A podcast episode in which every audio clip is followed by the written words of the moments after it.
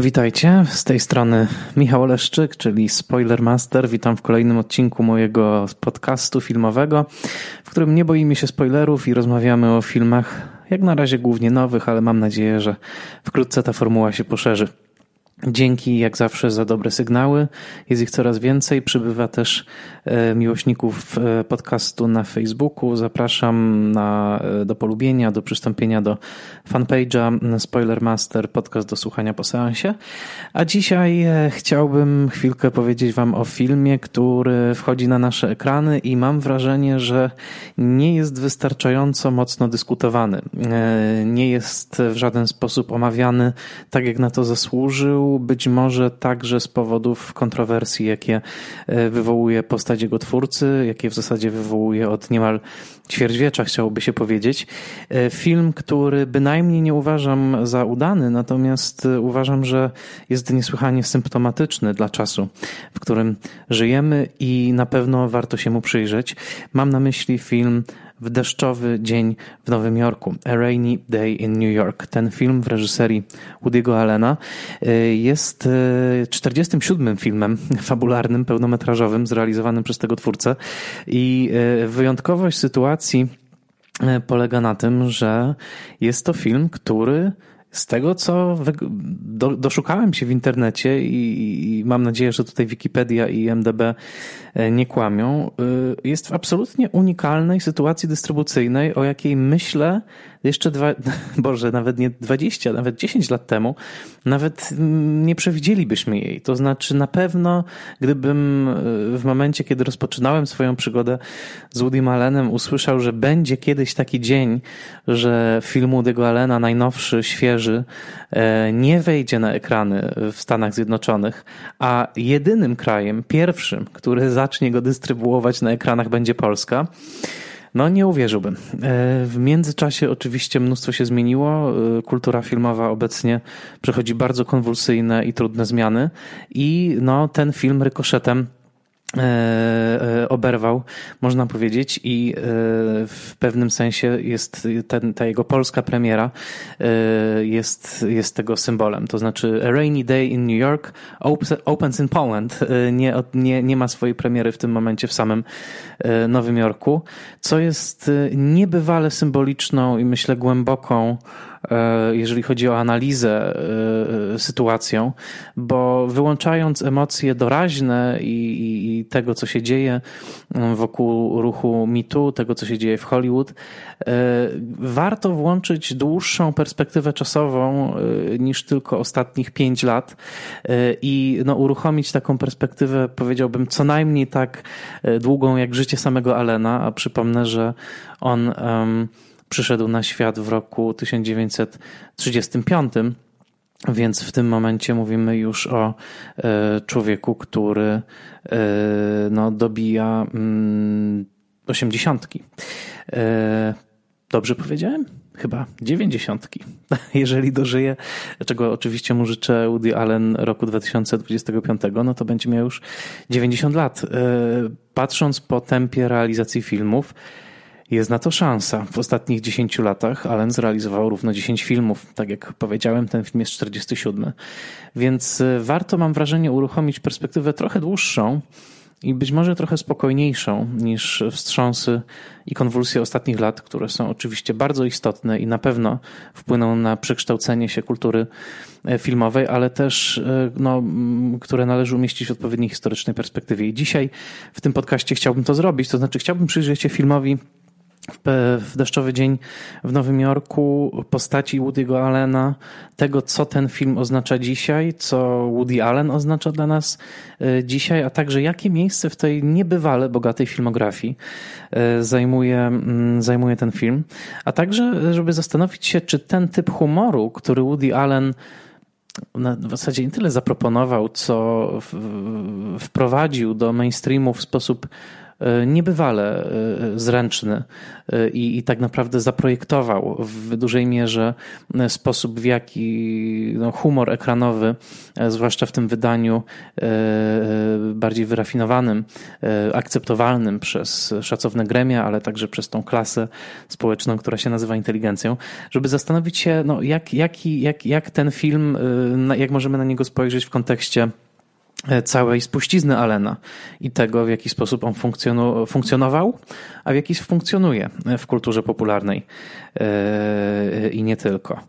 E, unikalna sytuacja polega na tym, że dostaję w tym momencie wiadomości od swoich kolegów i koleżanek krytyków y, z, chociażby ze Stanów Zjednoczonych, którzy piszą mi y, z takim zainteresowaniem, zapytaniem, jak, jak, no jak ten nowy Allen, tak? No co, za, co za absurd, chciałoby się powiedzieć, y, żeby, żeby, żeby mm, uświadomić, jak bardzo jest to sytuacja nieprzewidziana i, i, i ekscentryczna, chciałbym przywołać swoje wspomnienia związane z Woody Allenem i z oglądaniem jego filmów. E, od tego zacznę ten dzisiejszy podcast, a później przejdę do, do tego nowego filmu. Woody Allen dla mnie kojarzy się z dwiema rzeczami przede wszystkim. E, pierwsza z premierą warszawską jego filmu jej wysokość Afrodyta, e, który przyniósł Oscara za rolę drugoplanową Mirze Sorvino. E, i który to wchodził na ekrany e, polskie bodajże w lutym roku 1996. Pamiętam to bardzo dobrze, ponieważ e, ja wówczas jeszcze chodziłem do mm, podstawówki, do liceum pójdę, poszedłem w 97, ale ponieważ wiedziałem, że będzie w sali kongresowej w Warszawie premiera nowego filmu Woody'ego Allena, to zdecydowałem się na taką szaloną przygodę. Rodzice mi pozwolili, pojechałem do Warszawy. Mój brat kupił mi wówczas bilety na, ten, na tę premierę i poszedłem na warszawską premierę filmu Jej Wysokość Afrodyta. Pamiętam to jak dziś. Prowadziła Grażyna Torbicka. Mm, dla mnie, mm, chłopaka z prowincjonalnego śląskiego miasta, była to e, Wielka przygoda i pamiętam, że wówczas krążyłem z przygotowanym e, uprzednio zeszytem z napisem autografy, gdyby ktoś się nie zorientował. E, I w owym zeszycie z napisem autografy postanowiłem, że będę zbierał autografy słynnych ludzi, których spotkam wówczas na, e, na tej premierze. I rzeczywiście bodajże trzy takie autografy upolowałem. Po latach zdradzę, był to Krzysztof Zanussi, e, był to Jacek Szczerba, krytyk Gazety Wyborczej. Wówczas o dziwo mój idol. Po latach jestem o wiele bardziej o wiele bardziej sceptyczny w stosunku do krytyki filmowej Jacka Szczerby, e, ale wówczas gwiazda telewizji, przypomnę taki program Seans Filmowy, to starsi kinomani mogą pamiętać, a trzeci, e, trzecia osoba to była Maria Pakulnis, tak się, tak się złożyło. W każdym razie byłem na tej premierze i pamiętam oczywiście oglądałem film z wypiekami na twarzy, śmiałem się, był, co więcej, był to już moment, kiedy dosyć dobrze znałem filmografię Alena. Filmy Alena były pokazywane w polskiej telewizji i, i można je było wchłaniać. Ja już wówczas no, byłem, można powiedzieć, alenowskim fanem. Na pewno nie widziałem wszystkich filmów, ale widziałem e, sporą ich, e, ich część. I e, był taki, taki no, w zasadzie to zdarzenie, ta anegdota może posłużyć jako rodzaj dowodu na to, jaką siłę jaką estymę miał Allen wtedy, no, u mnie w sercu młodego kinomana, tak w zasadzie takiego początkującego fana kina. Ale też pamiętam bardzo dobrze, że ze swoją przyjaciółką z dzieciństwa, Alą, którą pozdrawiam serdecznie, jeżeli słucha, oglądaliśmy film Woody'ego Allena namiętnie, dlatego że Mm, to był taki czas, myślę o latach 90. w Polsce. Mm, wtedy formował się mój gust filmowy, myślę od początków lat 90. Do, no, do, do, do końca tej dekady. To była taka formacyjna dekada. I pamiętam, że wtedy Allen był dla nas absolutnie jakimś wcieleniem miejskiego wyrafinowania, dowcipu, mm, łączenia tego, co niskie z tym, co wysokie, to znaczy komedii takiej burleskowej, slapstickowej, E, z niebywałym wyrafinowaniem, e, właśnie takim wielkomiejskim, nowojorskim, a także e, z dosyć odważnym, co nie było bez znaczenia przypadku młodych, młodych osób, dosyć odważnym mm, mówieniem o seksie i, i naruszaniem tabu rozmaitych seksualnych. To, to było istotne, bo zawsze oglądanie filmu Diego Allena miało jednak ten dreszczyk w postaci dosyć bezpiecznej, bo to były filmy pozbawione mm, mocnych erotycznych scen, ale jednak w tej wersji werbalnej były to filmy bardzo odważne, tak? Jakby wszystkie e, żarty masturbacyjne, tudzież dotyczące właśnie e, seksualności, mm, niesłychanie dorosłe z punktu widzenia już późniejszej, e, późniejszej refleksji, były całkowicie przyswajalne dla nas. Myślę wtedy o, o mnie i mojej koleżance, ale jestem przekonany, że mówię też o wielu młodych ludziach, którzy wtedy oglądali te filmy były niebywale przyswajalne i takie oswajające niejako perspektywę e, de facto terapeutyczną, taką wyrastającą z rozczarowań, różnych e, takich powiedziałbym kwasów i niespełnień życia dorosłego w sferze seksu i związków, ale było poprzez ten dowcip i, i taką no też skłonność do paradoksów, prawda, jakichś bonmotów e, w stylu mm, nie krytykuj masturbacji, to seks z kimś, kogo się kocha i tak dalej, no, no była, była przyswajalna i także jakby akceptowalna, to znaczy to nie było tak, że oglądaliśmy te filmy w ukryciu. Rodzice wiedzieli, że je oglądamy, czasami oglądali z nami i, i, i ta właśnie ta sublimacja tych niesłychanie często traumatycznych e, i na pewno wypływających z licznych neuros e, zachowań seksualnych była czymś, co, co sprawiało, że w zasadzie e, seks stawał się komedią u Diego, u Diego Allena i taką komedią mm, bardzo wyrafinowaną. Mm, po latach też widzę, że w tej twórczości i w samym Alenie był też taki dosyć istotny element, to znaczy brak pretensjonalności. Może z wyjątkiem kilku filmów. Tutaj bym wskazał, nie wiem, na Wnętrza, Wrzesień i parę innych filmów, w których on próbował być Bergmanem na serio. Y, to ten brak pretensjonalności sprawiał, że gdzieś zawsze w tych filmach biło też takie, taka, taka powiedziałbym, zdrowa proletariacka y, y, identyfikacja ze słabszym, z, właśnie z klasą robotniczą. Jeżeli ktokolwiek się przyjrzy takim filmom jak Złote Czasy Radia, chociaż chociażby z takim ukochaniem e, właśnie klas, klasy robotniczej i, i rozrywek przede wszystkim klasy robotniczej. To, to się przejawia w ogromnej ilości filmów Alena, mm, e, Purpurowa Róża z Kairu i nie tylko. E, to też było tak, to, to sprawiało to wrażenie takiej przystępności, tak? To znaczy paradoks polegał na tym, że na Alena nie trzeba się było snobować. Allen mimo dużego wyrafinowania i tych wszystkich rozmaitych nawiązań literackich, filmowych, jego oczywistej miłości do Bergmana i tych wszystkich e, takich smaczków, był niesłychanie przystępny. To, to, się, to się po prostu dobrze oglądało mm, i, i, i gdzieś tam było takie porozumienie e, z, z twórcą, e, które oczywiście także rozciągało się na jego prywatną personę, tak? to znaczy aż do roku 92 i tego skandalu z Mio Farrow, Sun Yi, i, i, i całą tą także prawną, sądową batalią która koniec końców y, y, właściwie no, zrujnowała ten obraz Woody'ego Allena, jaki mieliśmy wcześniej, y, mimo późniejszego i do dzisiaj trwającego związku z Sunni, że nie wspomnę o późniejszych kwestiach oskarżenia przez, przez, przez dzieci Allena o, o molestowanie, wystąpień także dzieci, którzy, które go broniły. No to wszystko, to wszystko jest już jakby tabloidowy młynek, który później się rozkręcił, zmielił ten obraz Alena, jaki mogliśmy mieć wcześniej, ale do pewnego momentu pamiętajmy o tym, że w tej twórczości następowała w zasadzie niezrównana z żadnym innym twórcą fuzja osoby aktora, reżysera i scenarzysty, który jednocześnie przedstawiał swoje dzieło w zasadzie jako otwarcie autobiograficzne. To znaczy, nawet jeżeli Allen odcinał się od swoich poszczególnych filmów, mówiąc, że ten postać, ta postać, ta postać, czy tamta postać, to, to nie jestem ja, to jednak jednak tak się składało, że jak się te wszystkie postaci grane przez Alena, a nawet czasami nie grane przez Alena, mm, składało w jedną całość, to obraz wychodził zaskakująco spójny i zaskakująco bliski tego, jaki, jaki Allen także projektował mm, na zewnątrz w swoim życiu. Więc, więc, więc tutaj tak, jeszcze był ten dodatkowy aspekt, że Woody Allen to był ktoś, kogo tak w zasadzie jakby się znało, tak? To znaczy poprzez te filmy poznawało się tę, tę personę i oczekiwało się, że w kolejnych filmach on tę personę będzie powtarzał. E, kryzys tych wczesnych lat 90. E, i późniejsze próby wydostania się trochę z tej pułapki obrazu, ikony, e, zdekonstruowania jej całkiem dosłownie, jak w filmie Deconstructing Harry, gdzie jeszcze Allen występował niby jako Allen, ale tak naprawdę cały film był już jakimś takim przejawem niepokoju związanego właśnie z nadmiernym zrównywaniem persony publicznej z prywatną przez, przez widzów. E, a także w Celebrity, czyli e, filmie o roku późniejszym, z roku 1998, gdzie z kolei mm, Allen zatrudnił Kenneta Branaga do, do, w zasadzie do zagrania samego siebie, tak, co było taką przedziwnym przypadkiem mimikry, jednocześnie jakiejś szarady ze strony Allena, bo manieryzmy powtarzane przez, e, przez mm, Branaga były oczywiste. Więc, więc to, to, to, było, to było to. Allen zajmował absolutnie wyjątkową pozycję w takim panteonie twórców filmowych.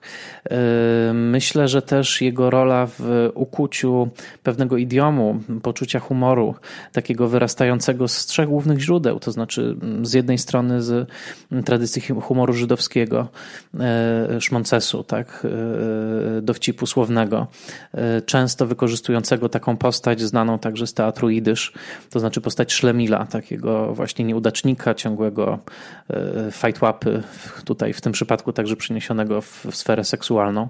To, to po pierwsze. Po drugie, drugim źródłem było, była także wywodząca się gdzieś tam, ale już y, z tradycji żydowskiej, ale, ale już mocno mm, zmieniona poprzez amerykański tygiel, tradycja mm, burleski w wydaniu y, braci Marx, których oczywiście Allen uwielbia i w których twórczość, a zwłaszcza film Kacza Zupa celebruje. E, pamiętamy, że w finale filmu Hanna i jej siostry Kacza Zupa i seans przypadkowy tego filmu właściwie ratuje bohatera przed samobójstwem, bohatera granego przed Alena, przez Alena. A trzeci, trzecie źródło inspiracji i to, co on wrzucił w ten miks, e, to jest, i o tym może mówi się najrzadziej, ale to jest tradycja wywodząca się jeszcze oczywiście z teatru i, i od Szekspira poprzez dramaturgów lat 20. i 30. w Stanach. Tradycja screwball comedy, to znaczy takiej wyrafinowanej, szalonej jednocześnie komedii ekranowej lat 30., w której no, brylowali aktorzy od Karego Granta, którego okulary i którego persona E, e, znerwicowanego naukowca z filmu Bringing Up Baby, czyli drapieżne maleństwo z 1938 roku, e, absolutnie przejawia się w postaci Alena, ale także Catherine Hepburn i wielu innych aktorów tam, tam brylowało. To były filmy, w których przede wszystkim cięty dialog, skupienie na dosyć prostej inscenizacji, takiej, w której filmuje się aktorów od kolan w górę i w którym przede wszystkim dialog, tempo i nieprzewidziane zwroty akcji, a także doprowadzanie bohaterów do skrajności behawioralnych, takich, no tutaj polecam zwłaszcza drapieżne maleństwo, poprzez zwariowane sytuacje, no to jest absolutnie też Allen. Także z jednej strony, z jednej strony humor żydowski, z drugiej burleska, z trzeciej e i slapstick z trzeciej screwball comedy, a do tego wszystkiego oczywiście no, innowacja Elena polegała na niebywale mocnym wprowadzeniu elementów terapii i autoterapii y, i, i wiedzy psychoanalitycznej w takiej spopularyzowanej wersji, a także poprzez zasymilowanie powojennych filmów arthouse'owych, mm, wtedy kiedy takie nazwiska jak Bergman, Fellini y, czy Antonioni mm, podbiły Amerykę i podbiły świat swoją taką modernistyczną y, wrażliwością, wprowadzenie tego w potoczny w zasadzie język bohatera filmu. To znaczy bohater Alenowski to jest taki bohater Bergmana, który przeżywa wszelkie udręki seksualne i eschatologiczne, a jednocześnie przefiltrowany przez amerykańską wrażliwość właśnie e, popularnych e, komedii, e, slapsticku i, i, i wszelkich innych przejawów tej kultury. Tu także znakomita rola świetnych dialogów, które mm, w, w dużej części są także inspirowane przez tą kulturę słowa, w której wzrastał Allen. Nie, mam na myśli nie tylko literaturę, ale także radio, któremu poświęcił Złote Czasy Radia z 1987 roku. I to wszystko stworzyło niebywały miks, który jednocześnie był bardzo nowoczesny. Dodam, że mm, e, przełomowym punktem w karierze Alena jest oczywiście film Annie Hall z roku 1997, 1977, e, który otrzymał Oscara za najlepszy film, ale wtedy triumfował jako najlepszy reżyser i scenarzysta. No, wspaniały triumf. E, Diane Keaton otrzymała aktorkę za najlepszą mm, Oscara za najlepszą aktorkę. E, I to był film, który e, w zasadzie pozostaje takim no, można powiedzieć, probierzem i absolutną miarą tego, czym jest alenowskie arcydzieło. Tak? Znaczy, czym potrafi być Allen, kiedy rzeczywiście inwestuje całą energię twórczą w film. Później tych arcydzieł było już tylko kilka. Wskazałbym na pewno na Zeliga, na, na Purpurową Różę, Różę z Kairu i na mm, Tajemnicę Morderstwa na Manhattanie. Być może także na Wiki Krystyna Barcelona, jako na taki późny przypadek arcydzieła mm, klasycystycznego. Natomiast Annie Hall to był wspaniały film, który pokazywał w pełni zdolności alenowskie. Znaczy i do eksperymentu z narracją, z elementami właśnie humoru wizualnego, e, z e, takim e, postmodernistycznym podejściem do narracji, gdzie nagle bohaterowie przekształcają się w kreskówkę, a w innej scenie widzimy napisy, które podpowiadają nam, co myślą, nawet wtedy, kiedy mówią bardzo wyrafinowane i kulturalne rzeczy do siebie. A przede wszystkim jest to portret, wspaniały portret nowoczesnego związku, to znaczy związku, który nie trwa całe życie, który tylko trwa jakiś czas, który mm, poprzez radość, ekstazę, ale także ból e, wzbogaca mm, partnerów, po czym e, idą dalej, tak, do kolejnych partnerów, do kolejnych związków. E, jako portret takiej nowoczesnej pary to w zasadzie Annie Hall trudno porównać z jakimkolwiek innym filmem, jeżeli chodzi zwłaszcza o, mm, o jeszcze wpisanie tego w ten nowojorski pejzaż, dopisanie całej jakby warstwy takiej genderowej gry w postaci Diane Keaton, która w tym filmie bardzo mm, niejednoznacznie jest y, ubierana, prawda, w koszulę, krawaty y, i jest taką figurą nowoczesnej kobiety, która z jednej strony szuka spełnienia aspiracji artystycznych, y, z drugiej strony jest wciąż uwikłana w relacje z mm, cieszącym się większą szacownością społeczną artystą mężczyzną, mm, a, a z drugiej strony Eni przejmuje niejako tytuł filmu i też rozsadza Alwiego Singera, e, czyli Woody'ego Allena w tym filmie od środka, bo e, to ona jest dojrzalsza z tej dwójki, to ona będzie się dalej zmieniała, a jest takie wrażenie, czy sugestia ze strony Allena, że Alwi niekoniecznie, że Alwi być może pozostanie w pułapce swoich neuros, swojej anhedonii. E, tak brzmiał oryginalny tytuł filmu, zanim go nie zmieniono na Annie Hall. Anhedonia, czyli niezdolność doświadczania przyjemności. Więc Allen tak naprawdę z jednej strony jest zanurzony w tradycjach bardzo starych. Mam tutaj zwłaszcza na myśli tradycję żydowskiego humoru i teatru jidysz i tego wszystkiego, co potem Żydzi wnieśli e, do kultury popularnej, amerykańskiej i światowej. E, to całe dowcipkowanie, ten, cała umiejętność opowiedzenia anegdoty, taki humor, który ma umniejszyć mówiącego, a jednocześnie stawia go jakby poza marginesem społeczeństwa, w pewnym sensie jako rodzaj outsidera, obserwatora i błazna, dzięki temu też tworząc pewien parasol, azyl przed antysemityzmem, takie rozbrajanie humorem. To wszystko wszystko jest, jest u Allena.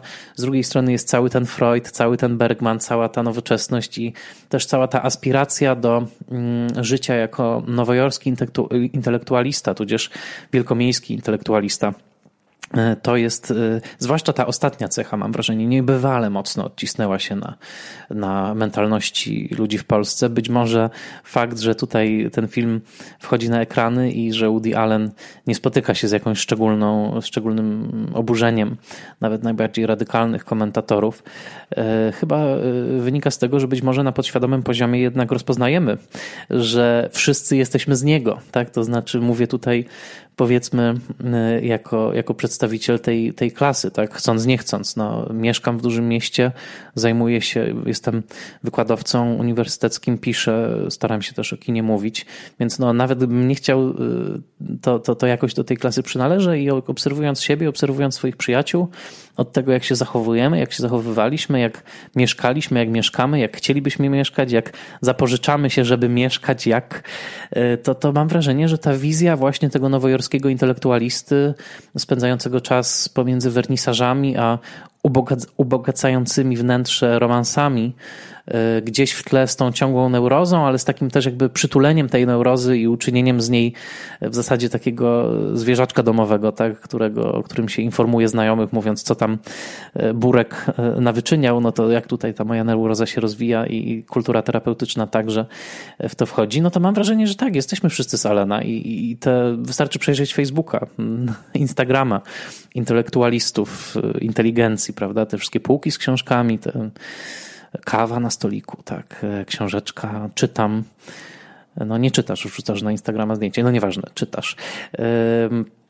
I, i, i też, też, też to, to mam wrażenie, że bardzo wpłynęło na, na, na taki cały, powiedziałbym, no, wizerunek, a także taki swoisty narcyzm e, tej klasy, bo gdzieś, e, tak jak patrzę, zwłaszcza na jeden film, który mam wrażenie, że stał się takim punktem odniesienia dla wielu, wielu osób, często też w prywatnych rozmowach do niego wracałem, e, było, było Hanna i jej siostry, tak? taki właśnie wizja mm, bardzo przytulnej egzystencji nowojorskich pisarzy, intelektualistów, aktorów w latach 80., w zasadzie ignorująca wszystkie problemy, jakie wtedy Nowy Jork miał, e, od, od rozwalających się budynków w East Village po kryzys fiskalny i po kryzys AIDS.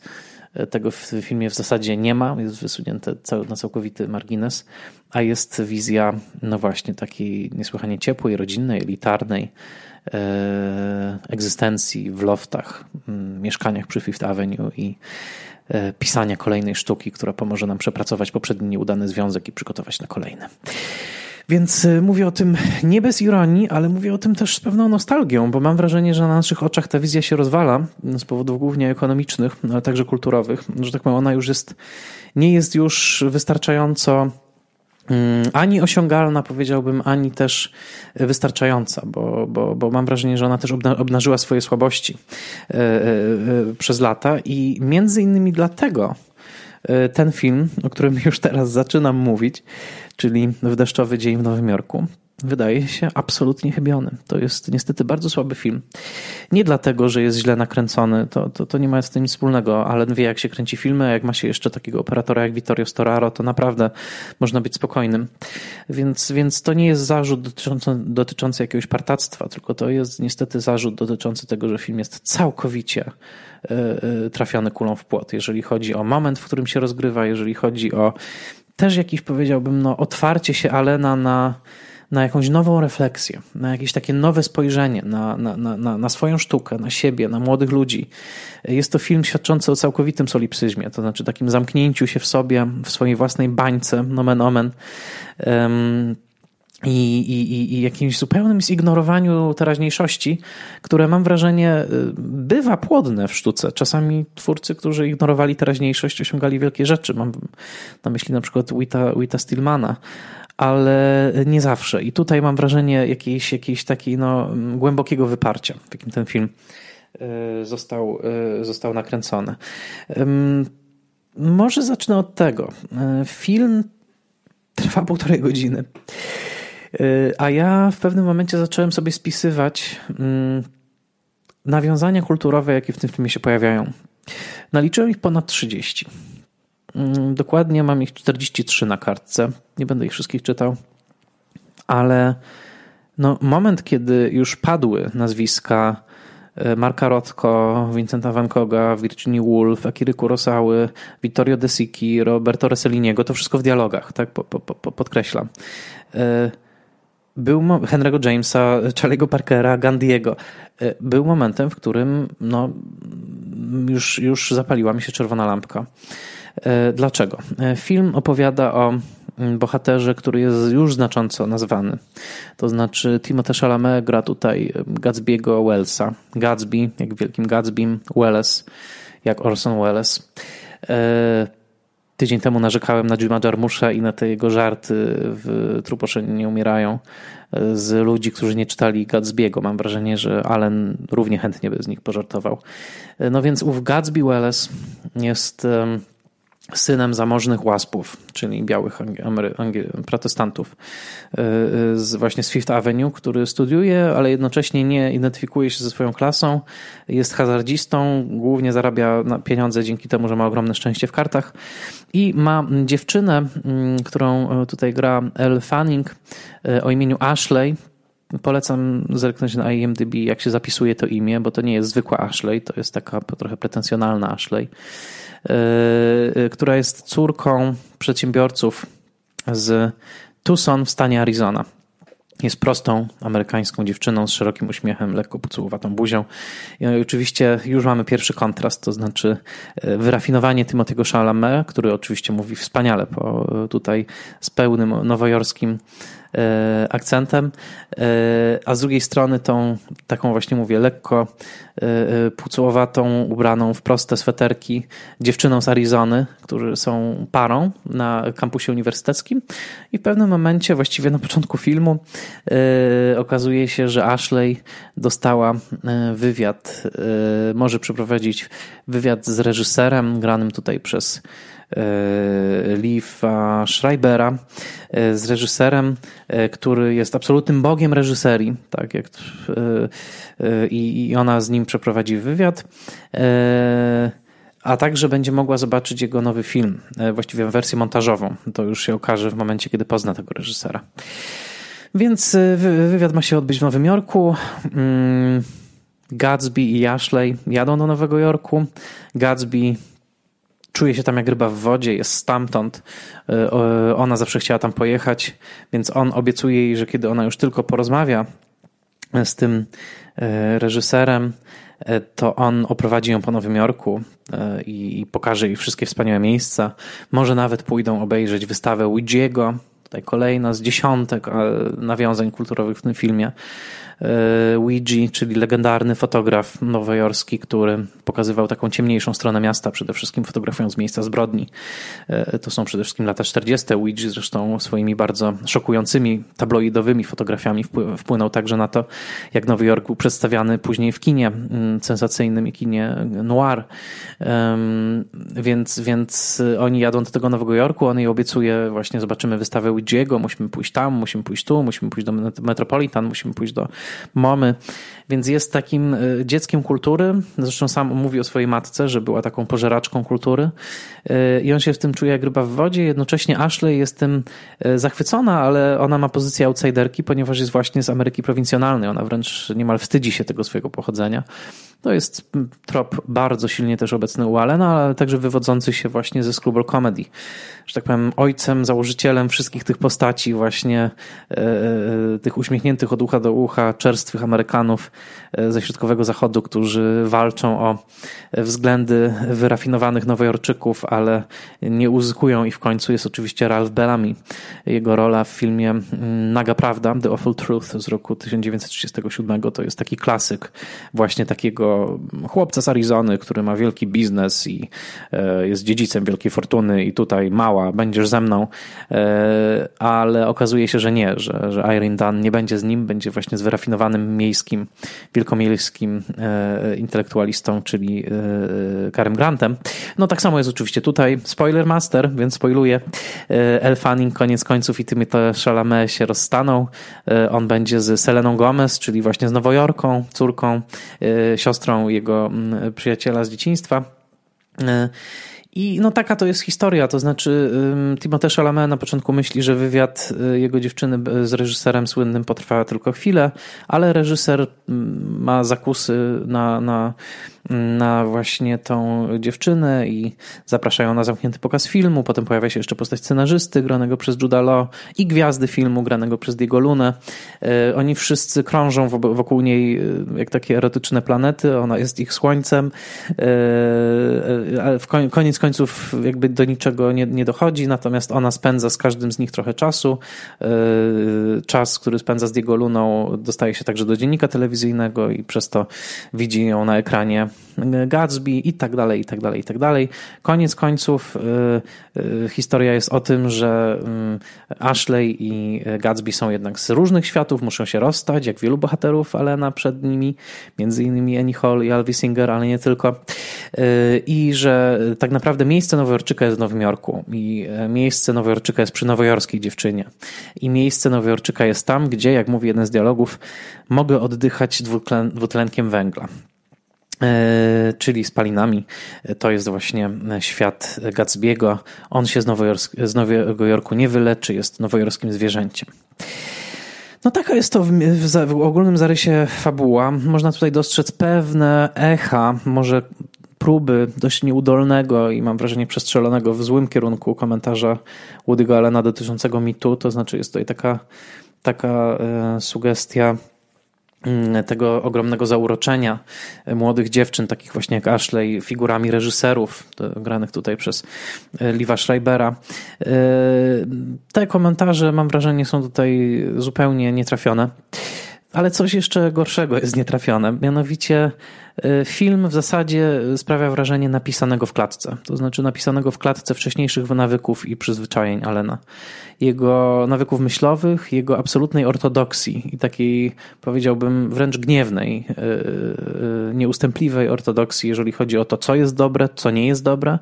To znaczy dla Alena można powiedzieć wprost, że dobre w kinie jest wszystko, co jest sprzed roku 1960, ewentualnie 65, a wszystko co później to jest jakiś hałas, jakiś jazgot. E, między innymi w ten sposób sparodiował muzykę punkową w Hannę i jej siostry, jako coś nie do słuchania, tak? E, to jest wielokrotnie powtarzający się motyw. 10 lat temu, w 2009, kiedy wchodził na ekrany Co nas, co nas kręci, co nas podnieca, czyli Whatever Works. E, była tam scena, w której znowu ten topos już do znudzenia wałkowany przez Alena, czyli stary mężczyzna i młoda dziewczyna. Tam Larry David i Evan Rachel Wood włączają telewizor i akurat w tym telewizorze wtedy gra film z Fredem Asterem i Ginger Rogers i Larry David patrzy na to z nostalgią i mówi tak, wtedy to były filmy. Wtedy to było wspaniałe, wspaniałe kino. No więc mm, problem jest taki, że y, w Deszczowy Dzień w Nowym Jorku w zasadzie nie ma nic do zaoferowania poza takim anachronizmem i e, niezdrową nostalgią, niezdrowym e, podejściem do, do kultury, e, które namawia do tego, żeby zamknąć się absolutnie tylko i wyłącznie w tej bańce, jaką jest powiedzmy dwudziestowieczny ten wybuch taki nowych form od lat dwudziestych do pięćdziesiątych. Tak? To znaczy to jest już to, co nam Allen starał się sprzedać w filmie o północy w Paryżu prawda, gdzie e, bohater grany przez Owena Wilsona też taki właśnie, e, przynajmniej jeżeli chodzi o fizjonomię, e, teksańczyk dosyć prosty, tam mm, literat w tym filmie, był co chwilę atakowany przez wspaniałe figury kultury dwudziestowiecznej od Picassa E, po Hemingwaya i w zasadzie film był takim odhaczaniem nazwisk, tak? To znaczy, okay, spotkał już Picassa, spotkał Hemingwaya, Allen zrobił kolejny żart z tego, że och, jak wspaniale spotkać tych wszystkich ludzi, którzy zaprojektowali dwudziestowieczną wyobraźnię. No wspaniale, wspaniale, tak, tak, tak, wszystko jest super, tylko niestety y, to jest wszystko y, oznaka jakiegoś totalnego zamknięcia na, na, na, na cokolwiek, co mogłoby być zaskakujące, nowe i zamknięcia tak naprawdę na zmianę. To znaczy, ja lubię nostalgię do pewnego stopnia. Myślę, że ona potrafi być też taką siłą mm, no, gwarantującą jakiś spokój ducha, ale, ale z drugiej strony też należy się cały czas otwierać przynajmniej na nowe propozycje. Tutaj jest coś wręcz agresywnego w tym, że Woody Allen lokuje wszystkie miejsca tego scenariusza, które mają znaczenie i które mają jakiś, jakiś taki, mają nośność. Y, on je lokuje w miejscach i, w takich tropach związanych z przeszłością kina. To znaczy pierwszy pocałunek y, Gatsby'ego i y, Gatsby'ego i Seleny Gomez odbywa się na planie studenckiego filmu, który ma być arcydziełem neonuaru i e, pocałunek odbija, odbywa się właśnie w samochodzie kręconym tak, jak się kręciło w, w samochody w kinie czarnym, czyli w kinie noir. Um, a z kolei postać reżysera granego przez Schreibera jest tak niedookreślona, że w zasadzie jest chodzącym dowcipem, dlatego że y, y, to, jak mówi o nim bohaterka Elle Fanning, jest pełne sprzeczności i tak naprawdę jest y, serią złych żartów. Bo ona mówi, że z jednej strony jest całkowicie niezależnym twórcą, nazywa go Free Spirit, czyli wolny duch. Z drugiej strony mówi, że jego film kosztuje 70 milionów dolarów. Mówi, że jest jednocześnie Kurosawą i Desiką i Rossellinim, ale to są odniesienia, które dla Alena były ważne i to były ważne w latach 60. Ona nie brzmi jak współczesna miłośniczka kina, która być może odniosłaby się do paru innych reżyserów, ale nie wiem, czy Allen ogląda tych reżyserów, czy chce ich oglądać, czy dla niego czas rzeczywiście zatrzymał się w momencie, kiedy byli Rossellini i De Sica. Znowu, anachronizm tutaj jest niestety bolesny. E, do tego wszystkiego dochodzi złote światło, złota poświata w jaki y, skąpana jest ta cała historyjka, dlatego że y, Vittorio Storaro, który rozwinął przez lata swoją teorię kolorów i potrafi wspaniale zalewać ekran żółciami, pomarańczami, zieleniami, fioletem. On przypisuje do tych mm, y, kolorów konkretne emocje, o czym często mówi. I tutaj cały film jest skąpany w takiej sepiowej, pomarańczowej żółci. E, już pierwsza scena rozmowy Ashley z Gatsbym na kampusie uniwersyteckim, e, nakręcona notabene w jednym ujęciu i to jest ciekawe, bo Mam wrażenie, że Allen jest jednym z nielicznych twórców obecnie, który posługuje się takimi bardzo, bardzo klasycznymi środkami e, właśnie z kina lat 30. i 40. i akurat to mu poczytuje za y, atut. Mam wrażenie, że nie jest, odwykliśmy od scen kręconych w ten sposób, takich właśnie jak ta pierwsza scena na kampusie, więc oglądałem ją z przyjemnością i cieszyłem się tym, jak aktorzy się przemieszczają w kadrze, jak właśnie nie ma żadnego cięcia, jednocześnie nie ma to nic wspólnego z takim popisem jednoujęciowym, jaki znamy chociażby z filmów De Palmy. No jest to, jest to piękne, stare, starej daty filmowanie, ale już, już, już w tej rozmowie też no, y, pojawia się mm, właśnie ten temat y, z jednej strony różnicy kulturowej, z drugiej strony tego reżysera, y, tych odniesień. No, właściwie, właściwie to brzmi to fałszywie od pierwszego momentu. Te dialogi, które wypowiadają ci młodzi ludzie roku 2019 na ekranie, brzmi to trochę tak, jakby wyciągnęli jakąś zakurzoną sztukę z szuflady dziadka i postanowili ją wystawić, zachowując wszelkie anachronizmy. Niestety nie działa to, nie działa to za dobrze. E, tym bardziej, że niektóre żarty w tym filmie są beznadziejne. Tak? To trzeba też powiedzieć. Taki jak chociażby żart z irytującym śmiechem jednej z przyjaciółek, właściwie narzeczonej przyjaciela w tym filmie. Żart zaczerpnięty gdzieś tam głęboko z deszczowej piosenki, z głosu Gene Hagen w tym filmie, ale to nie ma znaczenia. Jest po prostu strasznie źle poprowadzony, donikąd nie prowadzi. Y, i, jest, jest przestrzelany. Więc mm, niespójna postać reżysera, nie wiadomo tak naprawdę o czym jest ten film, który na, nakręcił. Nie chodzi o to, że miało być jakoś dookreślane, tylko jakby nie czujemy, kim są ci ludzie, jakby jakim filmowcem jest ten reżyser, jaką fanką kina jest ta dziewczyna, nie wiemy. Co, co lubią, jacy są, co sprawia. U bohaterów Alena, takich jak Cilia w Purpurowej Róży z Kairu, e, czy nawet w Wiki Krystynie Barcelonie, tutaj e, celowo sięgam do tego późnego filmu, który bardzo lubię, mieliśmy świadomość tego, kim są bohaterowie, z jakiego świata się wywodzą, ale także co, co sprawia, że krew bije im szybciej.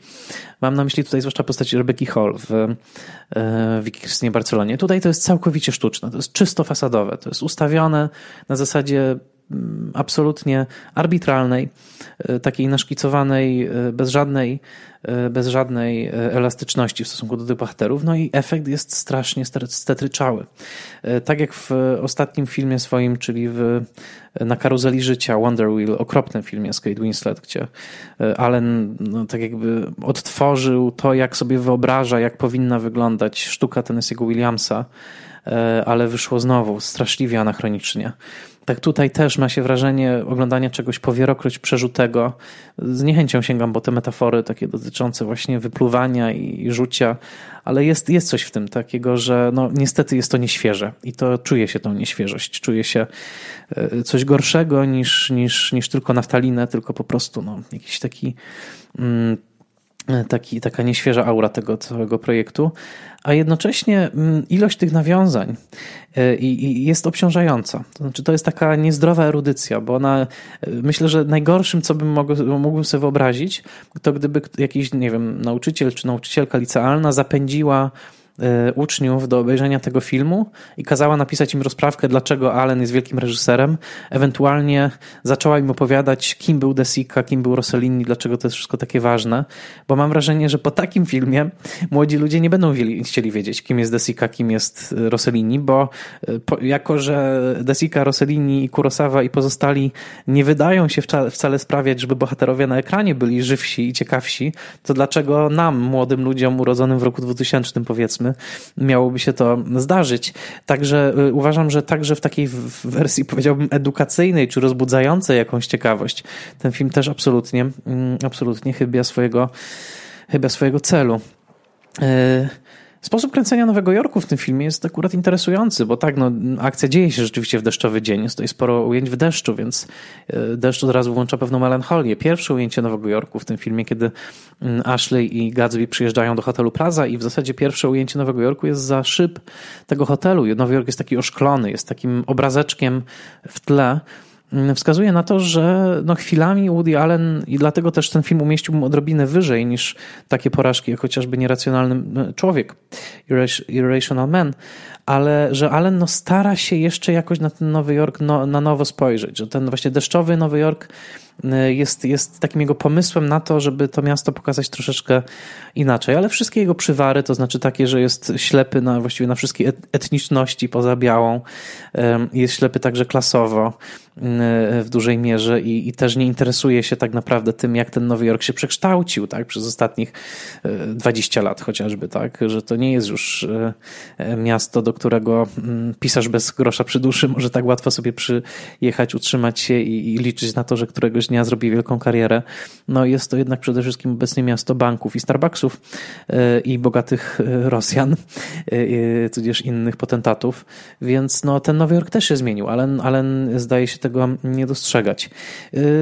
Nie czynię mu zarzutu z tego, że tworzy wizję swojego miasta, ale czynię mu zarzut z tego, że postanowił tak całkowicie zamknąć się na zmianę i całkowicie zamknąć się na wszelką, na wszelką niespodziankę i w tej jego upartości jest niemal, nie wiem, to być może starcza cecha, ale y, y, takie też rodzaj wyparcia i zaprzeczenia. To znaczy, tak jakby Woody Allen wszystkim swoim, także tym, którzy atakują, zamiast odpowiedzieć filmem, który miałby jakiś nerw, byłby w interesujący sposób przedstawieniem, że tak powiem, swojej e, wersji czy mm, swojego poglądu e, na świat, to Woody Allen brnie właśnie w powtórzenie, brnie w powtórzenie tego, co było wcześniej, a jednocześnie zobaczmy, że on jednak schował się w swoich filmach. Tak? To znaczy przez to też, że już być może fizycznie nie jest w stanie E, grać e, tak dobrze jak kiedyś, no to jeżeli dobrze liczę, to ostatnim jego filmem, w którym się pojawił i zagrał e, wiodącą rolę był, był, był Skup, czyli mm,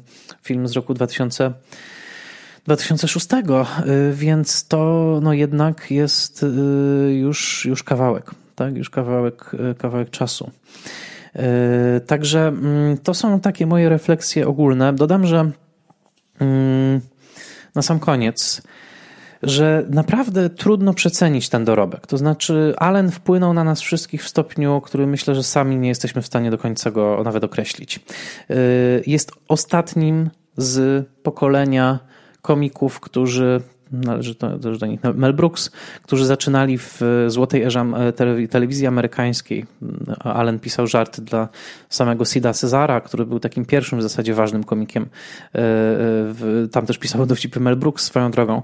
Więc, więc jakby jego korzenie sięgają do świata E, do świata lat 30. i 40., czyli no sprzed II wojny światowej, a potem z tego ogromnego boomu amerykańskiej kultury popularnej, który właściwie zdominował cały świat.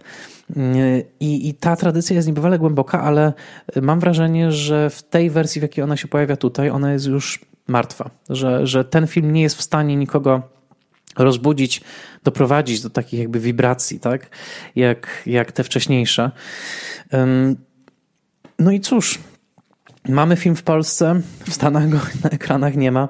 Film wejdzie jeszcze do, do, do jest cały już łańcuszek krajów, gdzie on wejdzie, no ale do Stanów wciąż tej dystrybucji nie ma.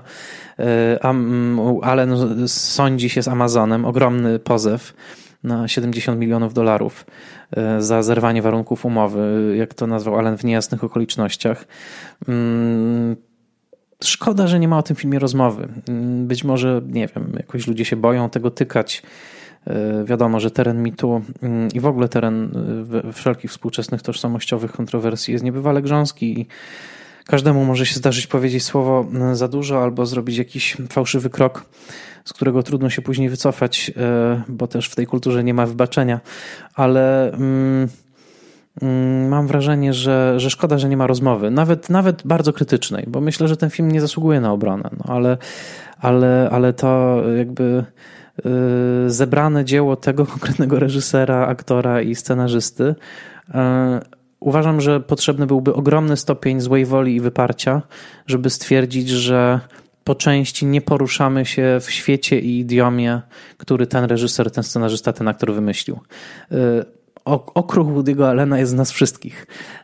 Tej, tego wizerunku, który wymyślił, tego sposobu o, o, o mówienia o intymności, jaki on wymyślił, tego przede wszystkim wysunięcia na plan pierwszy swoich własnych niedoskonałości, także w sferze seksualnej. On to zrobił jako pierwszy na taką skalę, a czy pierwszy na scenie, będąc komikiem, żartował jakby mm, z dysfunkcji. Więc jeżeli jakby jesteśmy częścią kultury terapeutycznej, która stawia sobie za cel, żeby no, zmieniać się, tak, żeby, żeby też poprzez terapię mm, odczarowywać swoje swoje traumy i mówić otwarcie o uczuciach i mówić otwarcie o swoich niedoskonałościach i o niedoskonałościach innych, to i, tej kultury, która koniec końców także mm, e, zrodziła ruch przeciwny e, molestowaniu seksualnego, e, seksualnemu, co jest jak najbardziej chwalebne, to pamiętajmy, że jednym z architektów tej kultury autorefleksji jest także Woody Allen. Teraz on także taki może porządek dziejów pada mm, jej, jej ofiarą. Jest to skomplikowana sytuacja i, i no, twórca, który niestety mam wrażenie w ostatnich w ostatnich filmach bardzo się mm, od rzeczywistości i od aktualności odkleił. Ten film uważam za porażkę. Ostatni film Alena, który mi się podobał, to była Śmietanka Towarzyska. Zaskoczył mnie tym filmem swoją drogą. Tam mam, mam, miałem wrażenie, że poprzez postać Jesse'ego Eisenberga jednak ta nostalgia ożyła w sposób troszkę bardziej ciekawy. Natomiast co, cóż, cóż, cóż powiedzieć. Y, Allen jest twórcą, którego filmy widziałem wszystkie, który od lat mnie fascynował, ale w zasadzie twórcą, który był tak wszechobecny, że wtopił się w tło. To znaczy, to jest tak jak mieszka się i ma się meble, no to się wydaje, że te meble tu były zawsze, ale, ale to, to nie jest takie oczywiste, że Woody Allen osiągnął to, co osiągnął i zmienił kino tak, jak je zmienił i zmienił świat tak, jak zmienił świat i tak zmienił nas, jak zmienił nas.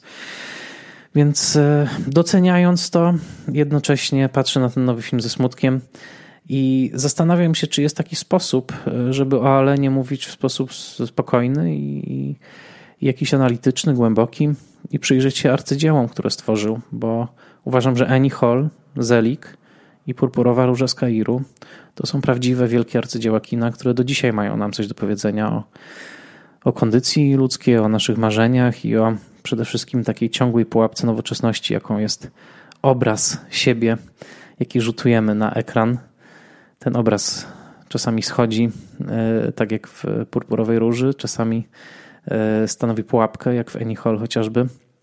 Mm, ale tak, to rozdwojenie na to, jacy jesteśmy, a na to, jacy chcielibyśmy być, a na to, jak, jacy być moglibyśmy, jest ciągłym, nowoczesnym dylematem, z którym się zmagamy. Ale nie jest jednym z twórców filmowych, który wspaniale ten dylemat w swoim kinie pokazał. Problematyczny twórca, problematyczny film. E, film, który no, nie zostanie ze mną na długo. Myślę, że bardzo szybko go zapomnę, ale myślę, że niedługo zrobię sobie nowy seans Purpurowej Róży z Kairu. Bardzo Wam dziękuję za tę audycję. Oczywiście zachęcam do komentarzy. A swoją drogą, jeżeli będziecie e, w Augustowie, to zapraszam serdecznie, bo ten podcast nagrywam dzisiaj i wrzucam, to jest 2 sierpnia, ale 8 i 9 sierpnia w Augustowie we wspaniałym DKF Kino Chłon, który uwielbiam, który pozdrawiam, będziemy pokazywać dwa filmy, to znaczy Manhattan i W deszczowy dzień w Nowym Jorku. E, będą też dyskusje, wspaniali goście, Adriana Prodeus i Radek Korzycki. Już się cieszę na rozmowę z nimi. Także jeżeli akurat możecie tam zawitać, to zapraszamy. Do usłyszenia za tydzień. Pozdrawiam.